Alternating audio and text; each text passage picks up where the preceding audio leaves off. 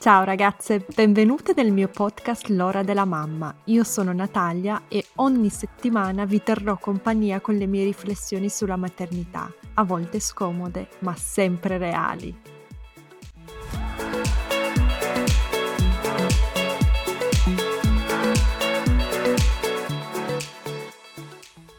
Ciao ragazzi, oggi con me ho Carolina, autrice e femminista. Ciao Carolina. Ciao. Ti ho presentata come femminista perché su Instagram ti occupi di, di vari temi uh, di attivismo femminista, giusto? Assolutamente, sì, tutto relativo alla parità di genere in qualche modo. E che tipi di libri scrivi? Io scrivo libri per bambini e ragazzi, lo faccio da tanti anni ormai, è il mio target di riferimento, mi piace un sacco parlare ai bambini, mi piace raccontare loro storie, quindi il mio riferimento sono loro, che mi hanno insegnato anche tantissimo, devo dire, nel corso degli anni, quindi scrivo ra- storie, racconti e romanzi per ragazzi. E parli ai ragazzi e ai bambini anche di femminismo? Uh, per adesso non l'ho mai fatto in modo specifico, ma non escludo in futuro. Quello che mi sono sempre posta come obiettivo sin da quando ho iniziato è quello di offrire loro delle storie che avessero all'interno una parità, diciamo, digerita, cioè che non fosse eh, da argomentare. Semplicemente nei miei libri i ragazzi e le ragazze vivono delle vite in, in cui hanno gli stessi diritti, hanno le stesse possibilità, c'è molta naturalezza. Quindi da un po' di tempo devo dire che ho scelto di raccontare quasi esclusivamente storie di ragazze, perché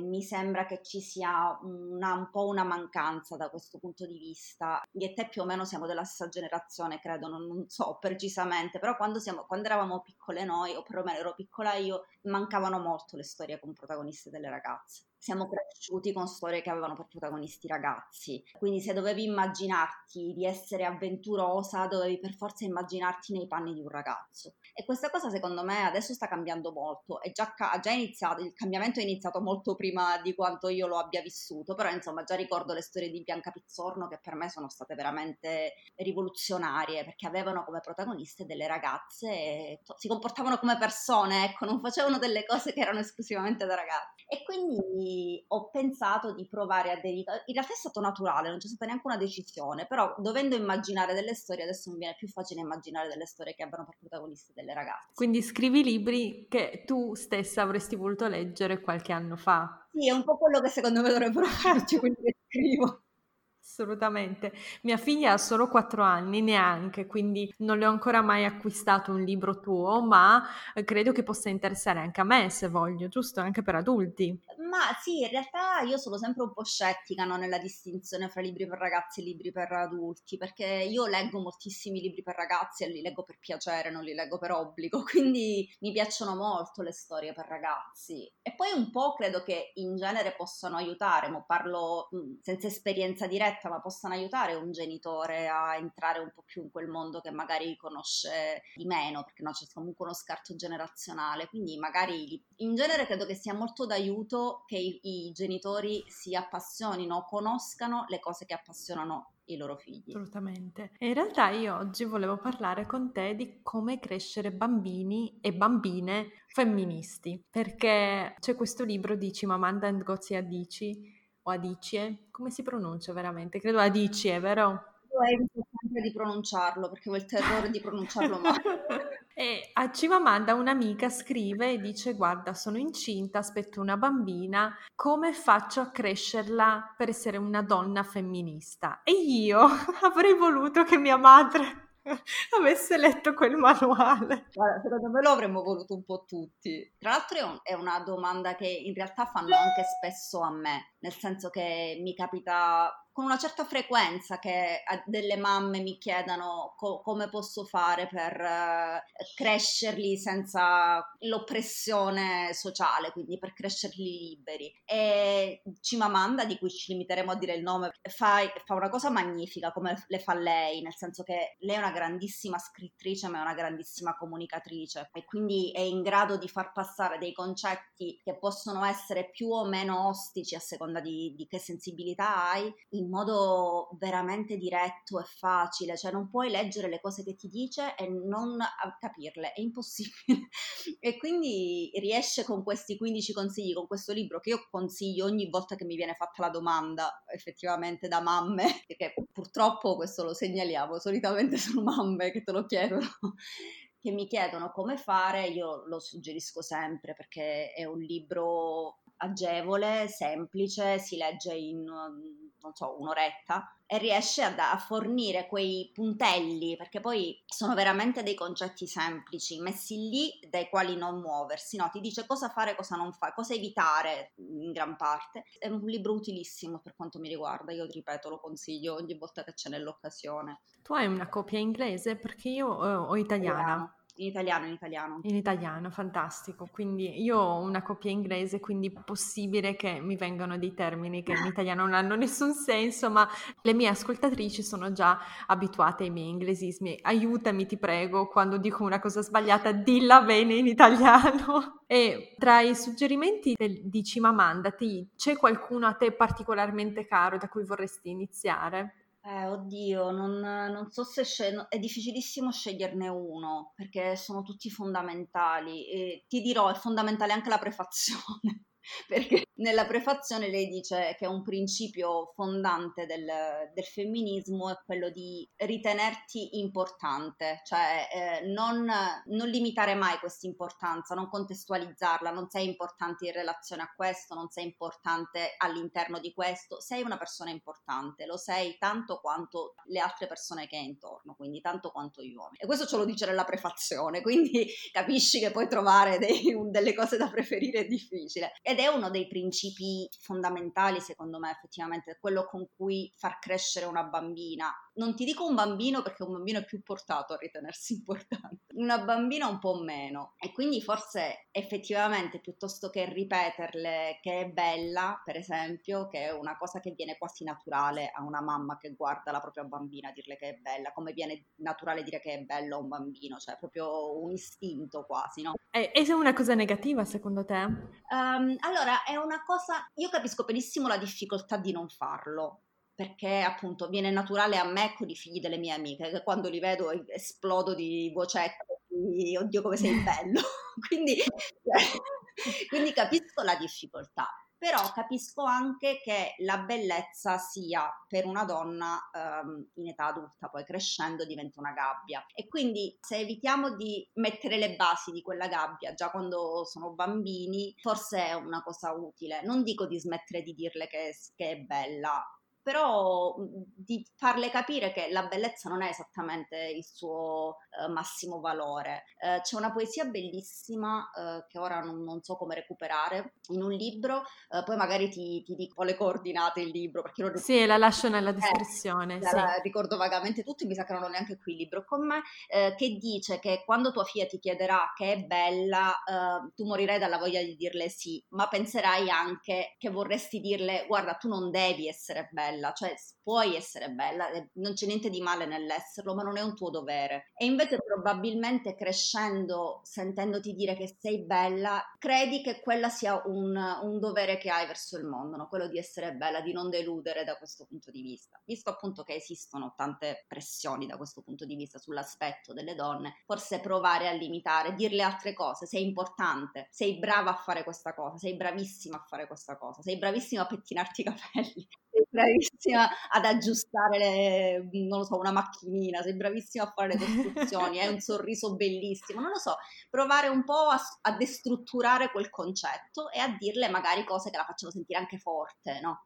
Perché sei brava ti dà forza, sei bella ti dà un finto potere che in realtà poi non hai. Sì, a me piace anche mettere il focus, eh, concentrarmi sulla, sull'effetto che una persona ha uh, sugli altri, quindi sul fatto che in tua presenza mi sento in quel modo lì piacevole, comunque sì, positivo, sì. mi sembra una caratteristica che dà un sacco di forza invece dire sì, in tua presenza vedo la tua bellezza, ok, e quindi... una bambola è più attiva, nel senso ti vedo e sono felice. Esatto, sì esatto. Quindi Gabbia lo interpreti in quel modo lì, interessante. Sì, lo interpreto in quel modo lì perché appunto lo è poi da adulte, no? Cioè, cerchiamo in tutti i modi di essere piacevoli. Questa è una cosa che, che, che tratta anche lei all'interno del libro, no? Quando dice che il nostro siamo un poco costrette in quella gabbia del piacere a tutti i costi e di essere carini a tutti i costi. E visto che appunto questo è un problema che in adolescenza poi diventerà ancora più grande, forse appunto provare a, a comunicare quella gioia naturale che ha un adulto nel guardare un bambino in modo un poco diverso, dirle sei brava, sei forte, sei importante, eh, mi riempi di gioia. Ci sono veramente mille modi per, eh, mille eufemismi intorno a quel sei bella. Pure siamo tutti abituati a quel sei bella e davvero io faccio uno sforzo enorme, sì. non perché in realtà non, non, sono una a cui piacciono tutti i bambini, però i bambini sono fatti per piacere, no? Proprio sono creati per piacere agli adulti, soprattutto se il tuo bambino, se lo vedi tutti i giorni, quella sensazione di, di ah quanto mi piace, lo mangerei, la sbacciuccherei, ti mangerei mangerei di baci, è proprio ti, viene naturale, no? Anche quando sono arrabbiata, quando sono arrabbiata con mia figlia, comunque mi viene naturale vedere quanto è piacevole proprio allo sguardo ma è normalissimo secondo me. È, non, non, so quanto ci sia, è sempre quella, eh, quel confine che non si sa tracciare fra quello che è istintivo perché è istintivo e quello che è no, forzatamente sociale, quindi è diventato un istinto perché la società ce l'ha fatto diventare un istinto. Però anche a me viene, quindi è assolutamente normale secondo me. Ma io sono cresciuta come tutte le bambine con gente che mi diceva che ero bella ed ero carina vestita in quel modo. È veramente un, quasi un riflesso condizionato, condizionato. Aggiungo un'altra cosa, c'è un libro eh, che adesso mi sfugge l'autrice purtroppo, però si chiama Don't, don't Owe You Pretty or Women Don't Owe You Pretty. Dall'inglese sarebbe eh, le donne non devono essere belle per te o comunque non, non ti devono la bellezza. E si mette in relazione con quello che hai appena detto tu, sul fatto che le donne si sentono crescendo poi da adolescenti, anche giovani donne, ma tutte direi, di dover essere belle per qualcuno, per la società, si scusano perché hanno un brufolo, si scusano, oddio, oggi sono un mostro. Quante volte hai sentito questa frase sui social, no? Quante volte ho sentito anche dire, e forse l'ho detto anche io, non lo escludo, scusami perché non sono truccata. sì, esatto. Poi fortunatamente con la consapevolezza ci arrivi e adesso mi vengono i brividi a pensare che ho pronunciato questa frase, ma io mi ricordo delle volte in cui uscendo di casa senza coprire quel minimo che se- mi sembrava di difetto, no? le occhiaie, darmi un aspetto un po' più sano, ho detto scusami guarda se non sono truccata. Assolutamente, non c'è davvero niente di cui scusarsi. No, ma andiamo un po' a scusarci di tutto, come ci scusiamo della casa in disordine o se non abbiamo un aspetto che è curato al 100%, quando in realtà, insomma, non è un dovere essere sempre al massimo, è un dovere presentarsi in modo pulito al prossimo, però non è che io devo essere truccata per presentarmi a qualcuno, devo avere un bel vestito che mi valorizza per presentarmi a qualcuno, insomma è una scelta mia farlo, ma non sono in dovere di farlo, è quella cosa del dovere appunto che, che dicevi tu. Sì, e invece la cosa della scelta a cui ti riferisci, è difficile poi capire dove le femministe rifiutano la femminilità o la bellezza e dove invece, cioè se io non dico, non posso dire, o devo limitare le volte che dico a mia figlia che è bella, è quasi come se volessi che non apprezzi la femminilità o la bellezza, giusto? Cioè dove, dove è esattamente il limite? Allora, secondo me il limite sta nel farlo trovare, cioè il limite, l'obiettivo sarebbe quello di far capire a lei stessa quello che vuole essere. Io sono una, non sono esattamente una a cui non piacciono gli orpelli, ecco. mi impupazzo come direbbe, avrebbe detto mia nonna. Quindi non, cioè, mi piacciono i trucchi, mi piacciono i vestiti, non, non credo che sia, eh, e non so dirti sinceramente quale sia il confine, me lo sono stabilita da sola o cerco, cerco di essere tollerante nei confronti di me stessa. Ho stabilito delle regole, quelle le ho stabilite nella mia cura estetica. Mm, per esempio ho stabilito stabilito che non devo nascondere dei difetti. Questa è stata una decisione che ho preso e il riferimento al, al copriocchiaie di prima è una decisione che ho preso a tavolino. A un certo punto mi sono detta, ma io ho le occhiaie, ma che motivo ho dico, di nasconderle? Perché le devo nascondere? Ce le ho. Non, non, c'è il motivo di camuffare un difetto. Mi piacciono per esempio i miei occhi, valorizzo i miei occhi, boom, mi piace truccarmi, mi trucco, metto il rossetto perché mi piace mettermi il rossetto. Cercare di mh, truccarmi perché mi piace, perché trovo bello fare qualcosa, ma non nascondere più. Quello ho smesso di farlo perché ho deciso proprio veramente una decisione presa così di punto in bianco, non è una decisione che mi, non mi è costata poca fatica, che non volevo più essere schiava di quella cosa là perché io no, ero schiava di quella cosa lì, cioè nel senso che mh, mm, mi dava fastidio presentarmi uh, anche, nella, anche, al supermercato con un aspetto che non mi sembrasse sano, no? Classico, la classica faccia un po' con, in cui copri le occhiaie, ti metti un po' di blush, insomma ti dai un tono da persona che sta bene, non è stanca. È quello che ti vengono a dire di solito, ma sei stanca? E quella cosa ho deciso di non farla più, perché non mi sembra più giusto camuffare questo aspetto. Mm, non voglio più esserne schiava. Se mi voglio mettere qualcosa me la metto, ma non deve essere una regola, non deve essere imprescindibile per uscire questo stabilito che dovesse essere così. Ecco il confine, lei a un certo punto, ci, sempre Cimamanda, nel, parla di femminilità perché è un tema che lei tratta mm-hmm. spesso. Se posso le leggo un pezzettino perché l'ho trovato. Femminismo e femminilità non si escludono a vicenda, è da misogini pensare che sia così. Purtroppo le donne hanno imparato a vergognarsi e scusarsi per gli interessi considerati tradizionalmente femminili, come la moda e il trucco. Ma la nostra società non si aspetta che gli uomini si vergognino degli interessi considerati generalmente maschili come le auto sportive e certi sport agonistici. Ora, io credo che sia una cosa che è successa un po' a tutte le donne, quella di essere considerate un po' delle frivole superficiali perché ci piacciono i vestiti, perché ci piacciono le scarpe e i trucchi. Se quello che succedesse quando c'è una finale di un, una qualche campionato di calcio succedesse per un, un rossetto, l'uscita di un rossetto, cioè c'è un, una tolleranza nei confronti degli interessi frivoli che abbiamo tutti, uomini e donne, maschili, per le donne non c'è. Noi siamo giudicate sceme se stiamo appresso alle scarpe a come ci vestiamo e passiamo tanto tempo a prepararci. Loro non sono scemi se urlano davanti alla televisione. Ma secondo me sì, ok, l'ho detto, adesso mi odieranno tutti, vabbè. Cioè, non, non, viene meno il loro valore, no? Non sono giudicati dei, delle persone superficiali perché escono per strada e strombazzano. Invece noi se parliamo del rossetto nuovo che è uscito, che magari è identico agli altri 50 che abbiamo, siamo delle stupide.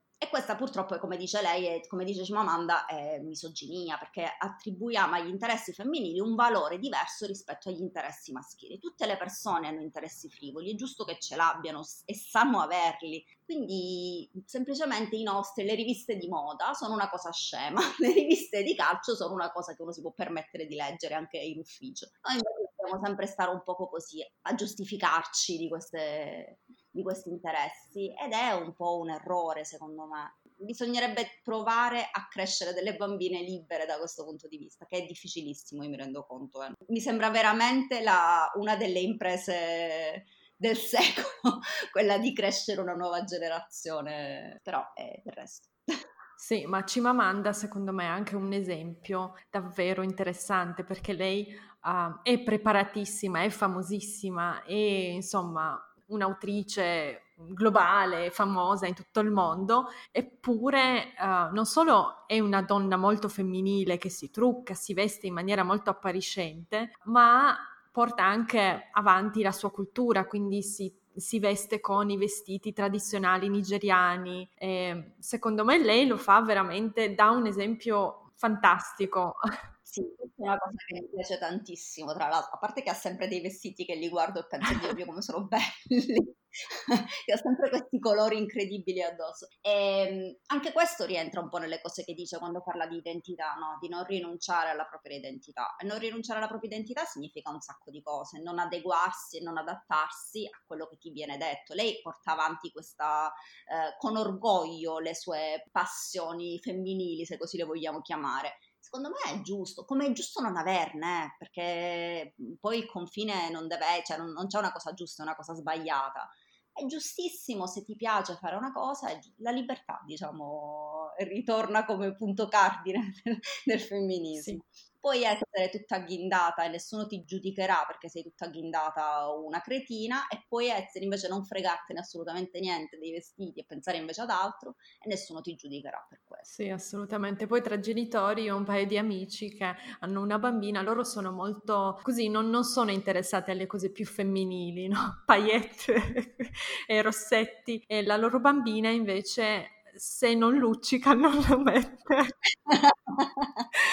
è sempre vestita di rosa e mi fa sempre ridere quando li vedo in tre perché loro sono proprio, cioè entrambi vestiti in modo molto grigio, nero, beige così e lei rosa, spaiettata. Quindi sì, anche i figli ci insegnano delle lezioni, io apprezzo sempre che loro due accettino questa, cioè ovviamente a loro non piace, non, è, non fa parte del loro, del loro, gusto, ma l'accettano e la vestono come vuole lei. È una cosa, io ho una, un'amica che ha sta crescendo due figli, che adesso sono ancora piccolini, comunque hanno questa libertà, la, la, più grande che è una bambina, ha questa libertà nello scegliere i vestiti che io penso se l'avessi avuta io quando ero piccola sarei veramente impazzita di gioia, perché fa quello che vuole, cioè mette addosso quello che vuole, non c'è giudizio su quello che mette, quello che le piace le piace e non è sindacabile, ti piace e basta te lo metti. Ed è una cosa bellissima. Sì, assolutamente, è una cosa bellissima, anche per i maschi volevo aggiungere, non solo per le femmine, quindi dare questa libertà, che però non, è, non deve essere ah, devi vestirti così, ah, hai la libertà, la libertà deve essere libertà, nel senso puoi fare come vuoi. Sì, anche scomparire nei vestiti se ti piace quello. In realtà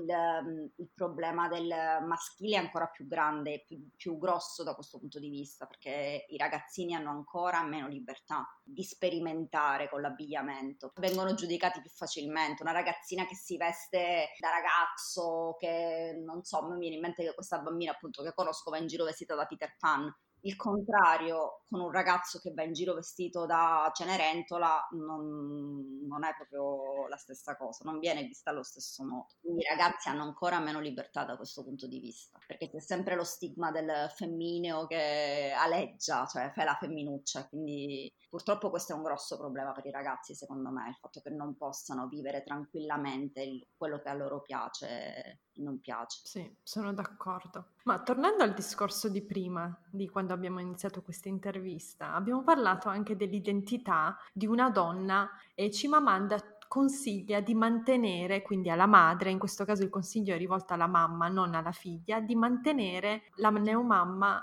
un'identità tutto tondo. Quindi sì, tu prima di essere mamma, sì, quello che sei già oltre ad essere mamma. Secondo te come influenza una mamma a tutto tondo, insomma, che ha anche altri interessi oltre alla maternità e alla vita familiare, in maniera femminista ai figli? Tantissimo, secondo me tantissimo è un'idea molto recente questa, non le nostre mamme, le nostre nonne, forse le nostre mamme ancora un po', ma le nostre nonne non era proprio preventivata l'idea che potessero essere donne oltre che mamme e mogli. Adesso le cose stanno cambiando, l'esempio è importante. Io credo che alla base di tutto, per come crescere dei bambini e bambine femministe, ci sia l'esempio, cioè vivere in una famiglia che ha il, il, un approccio femminista. È la prima cosa. Vedere una mamma che pre- si prende cura di se stessa e si ritaglia i propri spazi, non è solo la tua mamma, è anche una donna che quindi ha delle esigenze da donna, dei desideri da donna. Quella cosa ti insegnerà ad essere una donna che,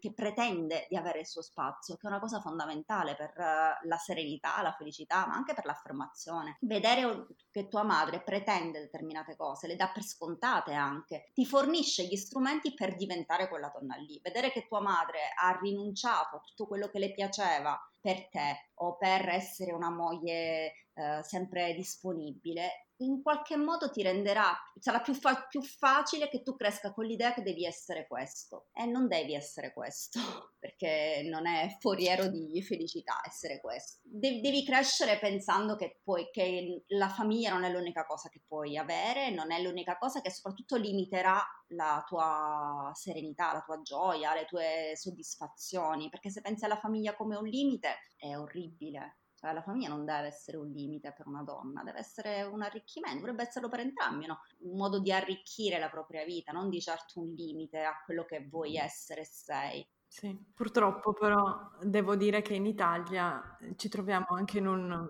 in un, momento storico dove avere dei figli, avere una famiglia per una donna è una trappola da un certo punto di vista, perché da una parte le donne, anche per il fatto che le loro mamme, le loro nonne non facevano questo tipo di discorso, pensano di non avere il diritto a una ha degli interessi propri, non parlo solo di lavoro, proprio ha una vita, un'identità che non sia quella di madre e moglie. Soprattutto pensano di essere delle cattive madri quando lo fanno. Esatto, e poi anche lo Stato e la società ancora, quindi tutto il brusio intorno mette tantissimi bastoni tra le ruote. È davvero difficile perché una volta che lo fai, che prendi il coraggio e vai contro tutti, poi ti senti appunto una cattiva madre e poi comunque il nido non funziona, o non lo trovi o viene e ti, ti chiude e tu comunque ci provi, ma ritorni sempre indietro perché non, ci sono, non c'è il welfare, non c'è la comunità, non ci sono tutta una serie di spazi e di supporti anche della famiglia, eccetera. No, verissimo, siamo molto indietro da questo punto di vista. Tra l'altro la situazione che stiamo vivendo ha, ha fatto emergere quanta, che, che, grosso problema che sia il, la carriera delle donne, l'autonomia delle donne. Cioè, stiamo vivendo in una, un momento storico in cui molte donne rinunceranno al loro lavoro o hanno dovuto rinunciare al loro lavoro. Sì, è, è drammatico. Tra l'altro, in, sembra ogni tanto quando ne parlo e ne parlo appunto con persone che si interessano come me di queste tematiche, hanno una certa sensibilità sull'argomento, no? sembrano cose molto lontane. E in realtà è la norma, è la normalità. Eh, I figli sono ancora un'esclusiva responsabilità delle madri. Eh, la loro educazione, il, i, i, i, proprio gli impegni legati alla loro crescita sono, è quasi una, è solo una responsabilità esclusivamente materna. Questa è una cosa sconvolgente e appunto anche in posti che si mh, freggiano di essere eh, più avanguardisti e più moderni rispetto al paesino che magari può essere più legato alla tradizione come era una volta. In realtà è un problema veramente trasversale questo le, le, donne si trovano a dover, a dover, amministrare, a dover rinunciare e per, si dà per scontato, la società dà per scontato che rinunci una donna a tutto e non rinunci un uomo. Sì.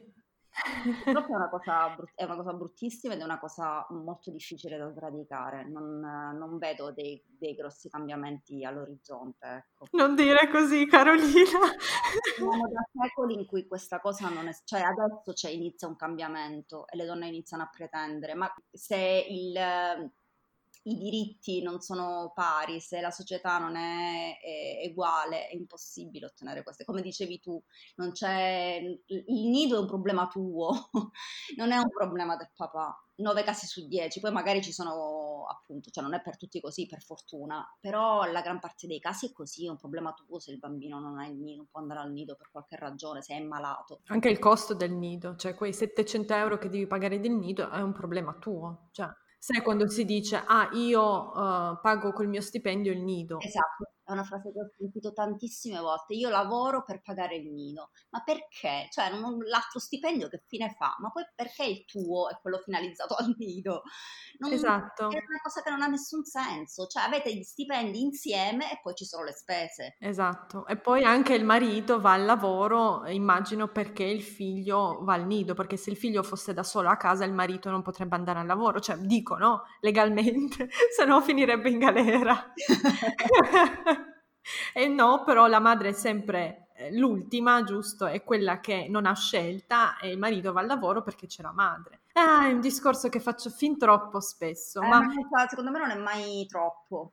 Non è mai troppo perché c'è proprio bisogno di, di, far sentire l'assurdità di alcune cose. Cioè, io lavoro per mandare il figlio al nido, non, non, è una frase che ha senso, non è una frase che può essere pronunciata. Tu lavori perché il lavoro è fonte di soddisfazione, è fonte di autonomia e tutto quanto. Il figlio al nido ce lo mandate insieme tu e il tuo, il tuo compagno, la tua compagna, tuo marito, quello che è. Non, non, non, può essere una frase che ancora diciamo, non, non ha senso. Cioè, ci rinuncio al lavoro perché tanto serve per pagare il nido. No, non è così. Sono d'accordo con te e Cimamanda anche ci viene in aiuto, secondo me trova anche dove nasce questa cosa qua e lei tra i suoi suggerimenti per l'amica che aspetta una bambina dice anche che non dovrebbe essere dato troppo valore al matrimonio, perché secondo lei le bambine vengono cresciute, vengono programmate per sognare l'amore, per sognare di essere mamme. Anch'io sono mamma e sono sposata, cioè nel senso ovviamente non ho niente contro l'amore, eh, il matrimonio o i bambini. Nessuno, nessuno neanche io. e il problema invece si palesa quando non insegniamo le stesse cose ai bambini. È un'altra di, di quelle cose che lei spiega e nel momento in cui le spiega ti rendi conto, oddio è vero, e, e se, l'ho sempre avuta davanti questa cosa non me ne sono resa conto. Lei parla del fatto che no, appunto c'è un carichiamo di aspettativa nella vita di una donna anche in relazione al matrimonio. Se troverai un marito che ti farà fare questo, che ti realizzerà, insomma, cioè, cresciamo le ragazze pensando che un obiettivo dato sicuro della vita sia il matrimonio. Nel momento in cui queste ragazze non arrivano a questo obiettivo per qualche motivo, si crea il crash, nel senso che o vai in tilt perché non sei stata abbastanza brava da trovare un marito, o ti trovi un marito che in realtà non vorresti, quindi ti accontenti in qualche modo di una relazione che magari non ti rende felice solo perché altrimenti non, non ti sposi. E quindi sostanzialmente è un motivo di infelicità anche questo. Quello che dice lei è che appunto cresce, non cresciamo gli uomini nello stesso modo, perché se, se sia ragazze che ragazze fossero cresciuti con l'idea che il matrimonio è un obiettivo della loro vita, è qualcosa a cui tendere, è il momento di realizzazione massimo, no? Per le donne diciamo spesso è il giorno più bello della tua vita, facilmente lo diciamo per un uomo, il giorno più bello della tua vita. L'uomo è sempre quello incastrato nel matrimonio, no? Quello che al, a, comunque avrebbe avuto delle scelte, poteva fare altre cose, ma ha deciso di farsi accalappiare. Il linguaggio ci viene sempre in aiuto queste cose, no? Ma quelle t-shirt, non so se prendi tipo game over, cioè, ma ragazzi, io le brucerei tutte, poi rideteci su pure, ma anche io, sono veramente allucinanti, però portano avanti quest'idea, no? Che c'è la donna che ti ha accalappiato, ha trovato il buon partito e tu sei stato, ti sei fatto fregare, invece di goderti la vita, ti sei fatto fregare da una, ragazza, da una donna che ti voleva sposare. Questa cosa qui è ovviamente non può che generare disparità all'interno del rapporto, non è un rapporto equo, quello che si basa sul presupposto che lei voleva sposarsi e lui ha cercato di scappare al matrimonio in tutti i modi. è chiaramente una cosa brutta, è una cosa che genera disparità e non può, un, non può esserci un rapporto paritario. Non so se hai visto, io ho visto anche le, le suole delle scarpe ai matrimoni. Ai matrimoni si vedono delle cose terribili. Eh? Le suole delle scarpe dello sposo con scritta aiutatemi, qualcosa oh, del mamma genere. Mia. Ma io uno così lo mollo all'altare, cioè proprio non me ne frega niente, vattene, sparisci. Cioè, su questo non, ho, non, credo neanche che ci arriviate all'altare. Però questo modo di ridere, di scherzare, di stigmatizzare questa cosa, in realtà ci rende palese che c'è un problema fortissimo, che è ancora quello che crediamo che una donna debba trovare un marito, debba per forza irretire un uomo e portarselo dalla sua parte, farla divertire. Si deve sistemare. Vedi le parole. La donna si deve sistemare. E invece gli uomini no, gli uomini diciamo, sono, sono, scapoli d'oro, sono felici della loro vita, la donna è una zibella. E quindi questo, problem- questo è un problema grosso nella, appunto, nell'equità nella distribuzione equa dei sentimenti, dei compiti, dei valori all'interno di un matrimonio. Assolutamente. Tra l'altro, adesso che mi ci fai pensare, non ho mai sentito qual è il giorno più bello per un uomo? Qual è il giorno più bello della sua vita? Boh. Non lo so, non è il matrimonio comunque, mi cioè, pare. Eh, mi pare che venga pure usato tipo quando, dopo un divorzio, cose così, tipo ti sei liberato, cose così a volte, no? Sì, è sempre questa idea del cappio, no? Che il marito viene preso al cappio da una donna. È brutto brutta, è bruttissima. Capisco appunto, cresciamo le ragazze credendo che debbano fare questo e gli uomini che debbano scappare da questo. Quindi è un fatto quasi, non lo so, è un, ormai diventa rodata, è così. Però se la guardi un secondo con attenzione ti rendi conto che se una metà della popolazione cresce che, credendo che il miglior giorno, il giorno più bello della propria vita sarà il matrimonio e l'altra metà della popolazione invece questa idea non ce l'ha, non si troveranno mai in, uh, in, accordo queste due parti, perché ci sono delle aspettative per la donna che non ci saranno per l'uomo. Sì, che ingiustizia. Ma quindi come dobbiamo crescerli questi bambini? Con l'idea che il matrimonio è importante, che l'amore è magico o no? Eh sì, il matrimonio forse anche no, nel senso che poi sarà una scelta loro se il matrimonio o no. Trovare una persona da amare penso che sia da augurare a chiunque però non, non, credo che debba essere l'obiettivo cioè di crescere una bambina con l'obiettivo che a un certo punto si sposerà, perché non è detto che si sposi, perché non è detto che trovi la persona giusta, perché anzi ci auguriamo che non sposi una persona sbagliata. E quindi forse sì, cre- crescerli con l'idea che sia bellissimo trovare una persona che ci ama eh, allo stesso modo in cui la amiamo noi. E sia i bambini che le bambine, perché ne parliamo solo di, con le bambine di, di amore, di impegni. I bambini di solito è molto difficile che parliamo di matrimonio, io non ho mai sentito con un bambino parlare di principi azzurri. Ecco. Queste sono cose di cui parliamo con le ragazze, non ne parliamo con i ragazzi. Sì, e sai Carolina, non è facile. Io ho una bambina di tre anni e io in realtà non guardiamo neanche particolarmente cartoni, non parliamo di matrimoni, figurati. Eppure lei ha visto quest'estate i cartoni della Disney, i soliti, sai, Cenerentola, e poi è arrivata da me e mi fa mamma dov'è mio marito? ma con, con, che domanda è? Ti giuro, sono diventata tipo rossa, non sapevo più cosa fare. Quale libro sul femminismo andare a prendere? Perché lei fa, papà è tuo marito, chi è mio marito? Ne serviva uno. Sì. Io ho detto no, no, no, non tutti hanno un marito, non... ho fatto un sacco di esempi di persone che noi conosciamo, anche mia sorella che non ha ancora un partner, eccetera. E ho detto guarda, non, non, non tutti devono avere bambini o un compagno, una compagna importante che uno stia bene con me. Cioè, non sapevo, ti giuro, mi sono mancata, non sapevo più cosa fare, cosa dirle. Una, credo che sia una cosa che succede a molte mamme, molti papà eh, di questa generazione che si trovano a dover rispondere a delle domande che sembrano campate in aria perché appunto prendono spunti da quello che vedono, da quello che sentono, poi te lo vengono a dire a te e tu ti chiedi ma dove l'hai sentita questa cosa, da dove ti è saltata fuori? Sì, capisco. Sì, esatto. Eh, parlando di linguaggio, anche Cimamanda ha dato un suggerimento alla sua amica e le ha detto che dobbiamo stare molto attente al linguaggio che usiamo con uh, le bambine. Quando per esempio le chiamiamo principesse per tornare alla storia delle principesse Disney, quando uh, diciamo che sono un fiore, noi in italiano diciamo per esempio spesso la donna non si tocca neanche con un fiore, o ci sono un sacco di frasi fatte. E sul linguaggio tu come autrice, come scrittrice, che cosa hai da dire? Allora, io credo un po' quello che dice anche lei, nel senso che dobbiamo uh, far crescere i bambini nella convinzione che il linguaggio non sia immutabile, tanto per cominciare. Il linguaggio non è fermo, quello che senti dire non è detto che corrisponda alla cosa più giusta. Noi usare sicuramente un linguaggio inclusivo, ma questo io cerco di farlo come autrice, cerco di farlo ogni volta che, ho, che sono in contatto con i ragazzi, con i bambini nelle scuole, non, cercare di usare un linguaggio che non sia offensivo di nessuno nessuno e starci attenti perché ancora abbiamo un linguaggio che è precedente alla nostra consapevolezza, ecco, non so come dire. E cosa ti riferisci qua? Per esempio che io ancora uso delle espressioni, a volte mi capita di usare delle espressioni, come quella che ti dicevo prima, no? Quando mi sono accorta di essermi scusata perché non ero truccata. A volte capita di usare delle espressioni, mm-hmm. delle, dei modi di dire che sono appunto un po' uh, quasi scritti nel DNA perché ce li, ab- li, abbiamo sentiti così tante volte, li abbiamo ormai ingoiati, ecco.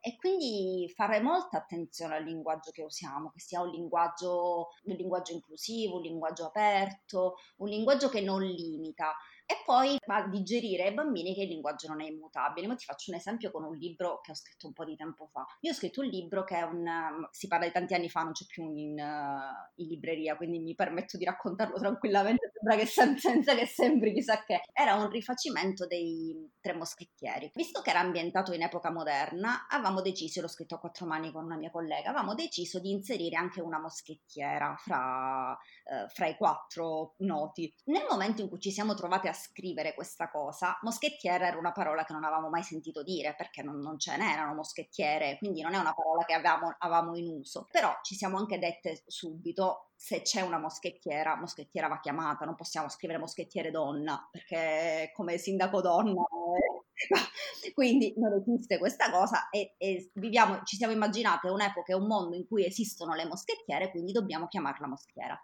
All'inizio ci suonava stranissimo, tant'è che ci guardavamo dicendo vabbè ma forse dovremmo trovare dei giri di parole, delle cose. Ti dico che quando avevo finito di scrivere il libro, moschettiera era normale, era una parola, era diventata una parola normale per noi. È un po' quello che è successo a sindaca, è successo a uh, ministra, parole che ci sono sembrate strane perché eravamo radicati a quel periodo in cui non esistevano quelle parole, che quindi all'inizio le abbiamo affrontate, le abbiamo, abbiamo reagito con un po' di ostilità in realtà se le dici, se le usi, ti rendi conto che quelle parole hanno, funzionano perfettamente, non hanno niente di fastidioso, come invece solitamente si dice. Quindi ingenerare in loro l'idea che possano uh, usare il linguaggio anche per essere rappresentati. Se, so, se una bambina sogna appunto di fare la moschettiera, è sbagliato dirle moschettiere, sei una moschettiera. E quindi pro- provare a, anche a colmare quei vuoti che ancora il nostro linguaggio per tanti versi ha, perché ancora mancano delle declinazioni femminili, manca un'inclusività da questo punto di vista, quindi provare ad, ad usare con loro un linguaggio che li faccia sentire parte del mondo.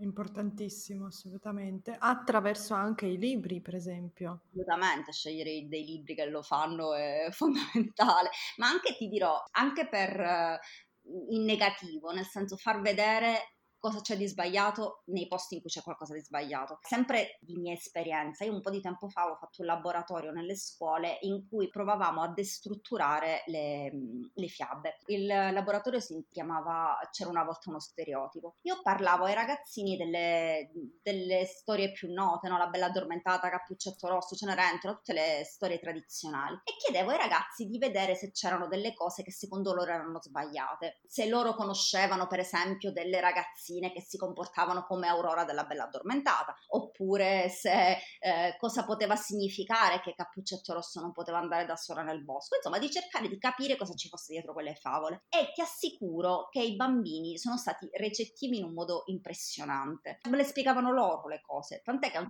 appunto rac- ho raccontato, racconto spesso questa cosa che un bambino mi ha detto e io ho capito qual è la cosa che ricorre sempre in queste storie, che le femmine sono addormentate. Ed è una cosa che a me ha fatto, cioè io mh, ho pensato hai ragione, nel senso che lui si riferiva al fatto che che a volte dormono mh, proprio che, che, dormono, perché tipo la bella addormentata dorme, Biancaneve dorme, quindi dormono veramente. Altre volte, anche quando non dormono, non sono sveglie. Ed è una cosa che lui ha notato, cioè le, le eroine di, di, queste storie non sono sveglie, non, o vengono tenute all'oscuro di informazioni o non hanno gli elementi per valutare le cose, sono tenute appunto lontane da tutto. E questa cosa i, i bambini se ne sono accorti guardandola dal negativo, quindi guardando co- cosa c'era di sbagliato in quella, in quella storia. I bambini sono, c'è di buono nel voler iniziare, diciamo, i bambini ad una parità, che i bambini sono estremamente aperti da questo punto di vista perché anzi sono meno vincolati di noi, per noi è difficile, per loro è normale. È un'altra cosa rispetto al razzismo, no? che in Italia sembra sempre un problema, che ci siano, ci fanno passare come un problema l'idea che ci sia multiculturalità, che eh, ci siano diverse pers- persone che vengono da posti diversi, che hanno pelle diverse. Per i bambini è normale. E questa è una cosa che a me fa sempre, è come se mh, guardassi due mondi diversi, no? il mondo delle persone adulte, per cui appunto la multiculturalità, le pelli diverse sono un problema, e il mondo dei bambini in cui quella cosa è digerita, ma stradigerita vita.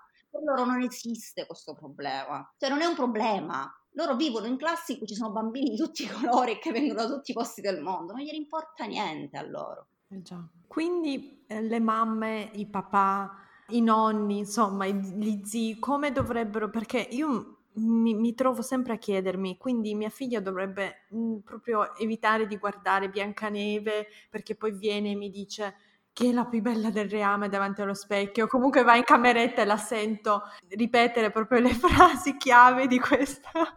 Adesso è fissata con chi è la più bella del reame, ti giuro che ogni volta che la sento in cameretta davanti allo specchio dico ma oddio, ho sbagliato tutto nella vita. Può neanche pensare di vietare le cose, secondo me. Tua figlia ha la fortuna di avere te e non so tuo marito, non so, non so, non sono informata, ecco. Comunque, vivere in una famiglia in cui si può parlare, in cui tu le puoi spiegare le cose, non serve non fargliele vedere, secondo me. Al limite farle vedere più cose. Per esempio, non so, non so se tua figlia ha mai visto Ralph Spaccatutto. No, non ancora. tutto c'è Venelope che è la protagonista, che è veramente una principessa Disney favolosa. Quindi per dire, provare, e nel secondo, mi pare, il, il film, sì, nel secondo Ralph spacca tutto, lei è proprio in contatto con tutte le principesse Disney. Ed è una scena bellissima, cioè è veramente una scena divertentissima, in cui lei svezza le principesse Disney, nel senso che spiega loro che si possono vestire comode, per esempio. Ma dai, è fantastico! sì, e che non devono avere, che non esistono solo madri cattive. È molto divertente, quindi insomma cercare di dare più spunti possibili, ma non dirgli non ti devi vedere Biancaneve, perché secondo me ottieni il risultato contrario. Parlarne, dirle che non, non deve essere la più bella del reame, ecco che e che le matrigne non sono cattive, che le madri non sono cattive. E non, le donne non sono in lotta per la bellezza, soprattutto, che mi sembra un concetto cardine del crescere femministi. Essenziale, assolutamente. Eppure questi cartoni di una volta portano con sé un sacco di stereotipi di genere, no? E oltre quindi a parlare di questo, spiegare, cosa consigli di fare ai genitori, insomma, per eliminare questi stereotipi o limitarli al minimo? Allora, secondo me, ripeto, la cosa fondamentale è l'esempio. Faccio le, il mio esempio. Io vengo da una famiglia che è una famiglia ovviamente delle generazioni fa, quindi non c'è, non, non si parla come probabilmente si parla nella tua famiglia, però io ho sempre visto mio padre occuparsi delle cose di casa come mia madre. E perché è sempre stato così, cioè non, non si è mai posto questo problema, è sempre stato in questo modo. E per me è stato naturale pensare che fosse così, così come per mio fratello cioè siamo cresciuti vedendo che papà lavava i piatti o spazzava e quindi abbiamo creduto che fosse normale, fosse così, sì, cioè i compiti si dividessero. E quindi io credo che fondamentale sia quello che vedono, proprio al punto cardine, quello che vedono loro assorbono. Quindi se vivono in una famiglia in cui c'è femminismo, quindi c'è parità, loro assorbiranno quel concetto là senza neanche troppe lucubrazioni, proprio lo digeriranno così. Ehm, mo esistono, ci sono un sacco di storie per bambini che sono più sensibili a queste tematiche, più aperte a queste tematiche, quindi veramente secondo me io trovo, ne ho provate a consigliare tante, ne ho lette tante, ci sono tantissime storie per ragazzi che si propongono di spiegare loro alcuni temi importanti. Da poco ho letto un libro sul consenso che ho trovato delizioso per bambini, ma anche un altro sempre per ragazzi illustrato che spiega com- perché essere orgogliosi di essere femmina e non pensare che essere femmina sia una cosa brutta. Le case editrici stanno facendo molto, un poco perché all'estero si è fatto molto e quindi mh, prendiamo tanto e secondo me i libri sono, aiutano. Tra l'altro uno dei consigli che ci sono sempre nei, tra i 15 di cui abbiamo parlato è quello di far leggere. Leggere è tanto tanto importante e so che ormai è, è più difficile perché i ragazzi hanno veramente tante cose da fare, tanti stimoli diversi e la lettura è un po' anacronistica perché richiede proprio dei tempi diversi e un'attenzione diversa, però quanto è importante che lo facciano. Poi ci sono anche i podcast e gli audiolibri, quindi si può comunque provvedere ad avere un altro tipo di lettura. Io non, non, sono una che ascolta gli audiolibri, ma so che tante persone si trovano ancora meglio, per esempio. Neanche io, però secondo me una cosa fondamentale da fare con i bambini e con i ragazzi, questo l'ho imparato lavorandoci assieme, è non giudicare mai il loro modo e non giudicare mai quello che a loro piace. Se ti dicono che è bellissimo sentire quello youtuber parlare, vallo ad ascoltare anche tu e chiedigli cosa ci trovano di bello. Non giudicare una cosa. Ci abbiamo sempre questo atteggiamento nei confronti dei ragazzi che fanno cose stupide rispetto a noi che facciamo le cose eh, bene, siamo, seguiamo solo il giusto, il nobile. In realtà no, provare a raccontare, provare a sentire cosa gli piace e perché gli piace. E anche per esempio i libri, questa è un'altra cosa, non imporre mai, secondo me, la lettura di un libro che a un bambino non piace, piuttosto mettersi accanto a lui e cercare un libro che gli può piacere si va in libreria insieme e si sceglie qualcosa che ti convince. Non ti devi leggere per forza boh, Pirandello o un, uh, I ragazzi della via Pal, che per me è stato un incubo quando ero bambina. Perché ho il cuore, cioè sono stati veramente dei mattoni che mi sono arrivati sulla testa, ma non tanto perché fossero dei brutti libri, per carità, capolavori, ma semplicemente non, non, parlavano a me quando ero bambina. Io volevo leggere altre cose, non volevo leggere quelle. Poi le ho lette quando sono cresciuta, ma lasciare i bambini liberi di scegliersi gli stimoli, secondo me, è importante. È anche l'unico modo per ottenere dei risultati, probabilmente. Sì, anche secondo me. Io stessa, quando leggo un libro che non mi è piaciuto e mi sforzo a leggerlo fino alla fine, poi non leggo per magari una o due settimane nulla perché proprio mi, mi passa la voglia associ all'idea della lettura una sensazione negativa. Esatto. Ed è quello che non si deve mai fare con i bambini, piuttosto fargli leggere anche dei libri che noi reputiamo non di grande valore, non so, non saprei, però dico, è importante che scelgano loro, anche il libro più brutto del mondo, ma che lo scelgano loro e che a loro piaccia. Dopodiché da quello magari ci sarà lo stimolo per leggere una cosa più bella.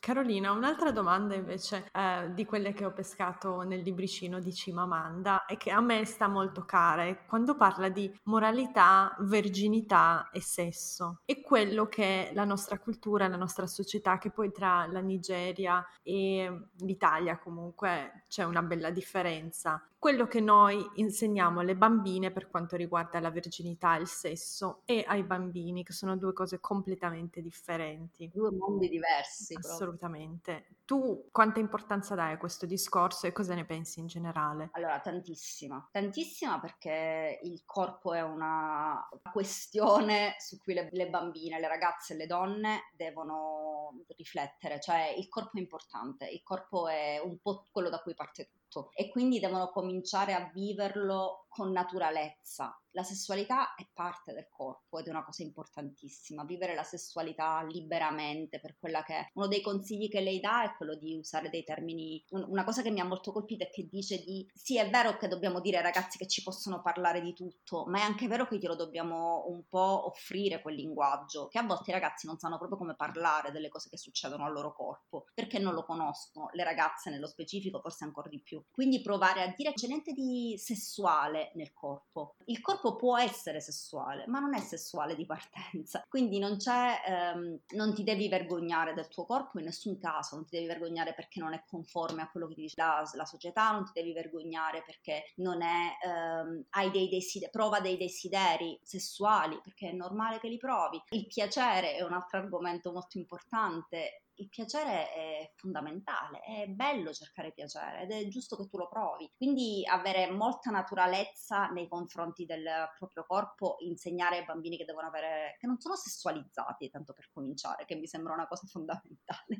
Il loro corpo non è sessualizzato sempre, il corpo è innanzitutto un corpo e quindi sì, provarlo a vivere con naturalezza. Poi c'è la grande divisione che sta nel fatto che alle bambine chiediamo di mantenere il corpo preservarlo, no? quell'idea di corpo che viene tenuto in caldo per il grande amore, mentre ai ragazzi diciamo fate un po' quello che volete, godetevi la vita, imparate. E purtroppo ovviamente questa cosa, cioè alla fine sono ragazzi e ragazzi che nella maggior parte dei casi poi staranno insieme e quindi si crea quella disparità che si crea per il matrimonio. Le ragazze hanno, vivono con l'ansia che poi hanno dato qualcosa di prezioso a un ragazzo sbagliato. Che già il linguaggio, no? Darla. Da, no, vabbè, io faccio una lotta per cioè. tutto la DA, non ne parliamo, è una delle, dei miei cruci più grandi la DA. Cioè, una roba così sbagliata. Ecco il linguaggio, per esempio, non usare mai una roba del genere. Tu non dai niente, non stai dando, non stai prestando, tu, tu partecipi a un'azione du- che si compie in due, verosimilmente. Cioè, quindi non, non, dai niente, non dai in prestito niente, dai tutta te stessa. Oppure perdere la verginità. Perdere la verginità come se fosse boh. un sacchetto che fai per strada. Tra l'altro sulla verginità ci sono tantissimi di quei miti che, non so, la, sull'imene, dell'imene potremmo parlare grande, per, per ore, perché io ho scoperto un sacco di cose, per esempio, leggendo da adulta, che non sapevo da bambina da bambina, da ragazzina, no? quando cominci ad avere idee di, a, a, una tua sessualità o comunque dei tuoi desideri. No? Io ho scoperto un sacco di cose, ma le ho scoperte da adulte perché le ho cercate, non me le ha mai dette nessuno. Questo omertà nei confronti del corpo femminile, del piacere femminile mm-hmm. è una cosa assurda. Noi non conosciamo il nostro corpo, cioè io l'ho conosciuto da adulta, l'ho, ho imparato come sono fatta da adulta ed è una cosa che non, non, dovrebbe essere, non dovrebbe succedere, non dovrebbe essere così, dovremmo appunto vivere il corpo sì. come il, il mezzo più grande che abbiamo per provare sensazioni. Una cosa che mi sta molto a cuore, visto che ho una figlia, è di non farla crescere con questa idea come sono cresciuta io, pensa che il mio, mi ricordo ancora, te lo dico, tra di noi siamo al minuto 59, siamo in poche, no scherzo, ma um, il mio fidanzato del liceo mi ricordo che aveva tipo, ha avuto un, delle crisi depressive perché io non ero vergine, cioè, cioè voglio dire, ma Io mi ricordo che volevo anche, insomma, capirlo, cioè, non so, tornando indietro dire mamma mia, ti tiro, eh. ti tiro due scarpe in testa e me ne vado. non lo era, presumo. No, no, no, no. Era tuo il problema. Eh sì, il problema era mio, sì. E infatti vorrei che mia figlia crescesse con quell'idea senza, perché io parlo anche con tante donne, a volte mi arrivano questi messaggi, ah, il mio unico uomo, ma lo dicono come se fosse una cosa da ammirare come fosse un valore in sé, no? Vabbè, perché ci passa l'idea che sia un valore in sé quello di avere pochi uomini, uno è proprio il massimo, però di avere una vita sessuale che possa essere attiva, di cambiare uomini è una cosa da poco di buono, no? Sì, esatto. Come faccio a non lasciare questo messaggio a mia figlia? allora, un po' dovrei combattere con il mondo, eh?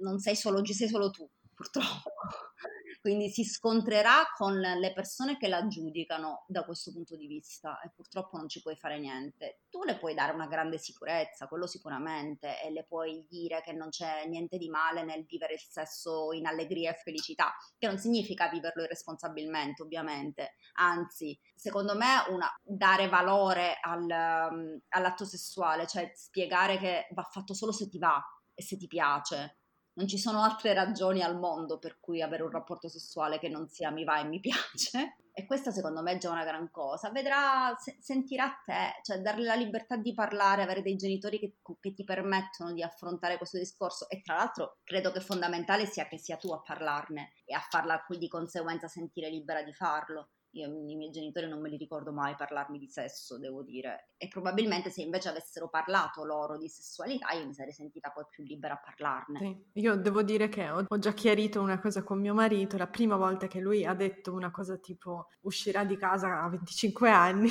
penso di, di essere stata molto chiara è tipico dei padri. Tra l'altro ci vediamo un sacco di tenerezza in questa cosa, però è anche un, un problema gra- grande quello della gelosia dei padri, perché è proprio quella mano che vigila e che tiene tutto sotto controllo, tu sei sua da una parte appunto ci sembra una cosa bella, dall'altro non lo è. No, io non trovo che sia una cosa bella. Eh, lo so, però purtroppo social ti assicuro che poi a sentirla le persone lo considerano sempre un bravo papà, quello che dice alla figlia eh, no, vestita così non, non vai in giro finché ci sono io, no, eh, non ce la faccio a vederti uscire, il fidanzato deve prima passare sotto eh, le mie mani, non, queste cose le dicono, cioè io le sento e purtroppo vengono ancora prese con tenerezza perché l'idea del padre protettivo è tenera, ma quella non è protezione, quella è un'altra cosa.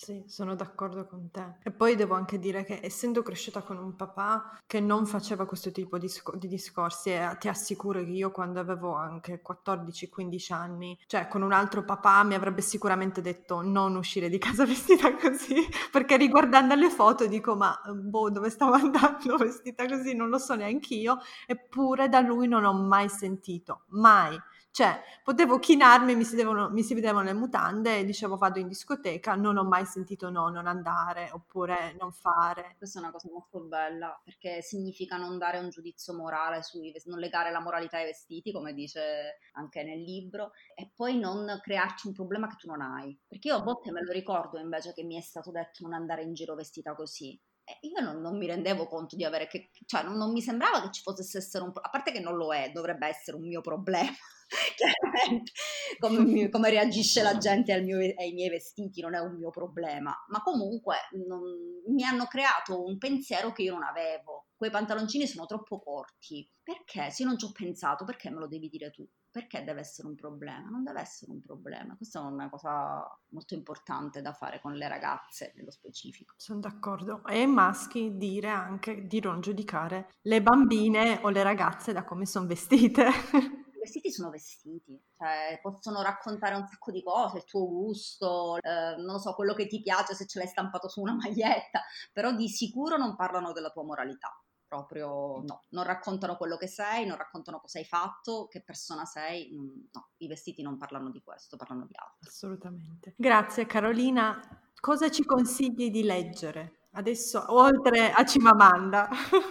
Oddio, allora cosa vi consiglio di leggere? Eh, un po' di libri per ragazzi, che magari poi ti mando i titoli o le foto. Non... Sì. A proposito di Cenerentola, è uscito di recente un, un rifacimento di Rebecca Solnit di Cenerentola che si intitola Cenerentola libera tutti, che è veramente delizioso. Forse per bambini un po' più grandi, nel senso che non lo leggerei a 4 anni e probabilmente nemmeno a 6, diciamo intorno agli 8 anni, perché è proprio una storia complessa, però è un, è un racconto di Cenerentola che con la sua presa di coscienza di quello che vuole essere dà il buon esempio agli altri, quindi tutti gli altri escono fuori dal loro, dalla loro gabbia, la matrigna, il principe che non si vuole sposare, tutta una serie di stereotipi e Cenerentola scegliendo che vuole fare la pasticcera invece che, che sposare il principe gli altri di fare, di fare, questa cosa. Io ho questi libri in mano che sono editi dallo stampatello, che si chiamano La dichiarazione dei diritti delle femmine e La dichiarazione dei diritti dei maschi, sono due, non ti leggo le autrici perché ho paura di leggerle male, che parlano delle cose che sono concesse ai maschi e delle cose che sono concesse alle femmine e sono veramente graziosissime, si possono leggere molto presto, direi, anche a 4-5 anni, sono carinissime. Bellissimo, grazie mille. Dove ti possiamo trovare? Eh, dove mi potete trovare? A parlare parlare di libri sulla scritto una femmina, sono sempre là a chiacchierare di libri con grande piacere e poi in libreria credo ci dovrebbe essere qualcosa in questo. Sì, le Berry Bees ci sono in questo momento in libreria, che è una serie di libri um, che ha per protagonista tre ragazzine che fanno le agenti speciali. Ci sono anche dei cartoni animati su Rai V. Ah, fantastico. Lascerò tutti i link nella descrizione così potete cliccare e andare a vedere cosa fa Carolina, fa delle cose carinissime, bellissime, ve la consiglio. E grazie mille per il tuo tempo. Ci sentiamo su Instagram. Buona giornata. Wow, siete arrivate fin qui! Spero che questa puntata vi sia piaciuta e aspetto i vostri feedback. Potete scrivermi su Instagram o mandarmi un'email. Tutte le info sono nella descrizione. Non vedo l'ora di sentire cosa ne pensate. Ricordatevi di schiacciare il tasto segui in modo da non perdervi le puntate future. A presto e grazie!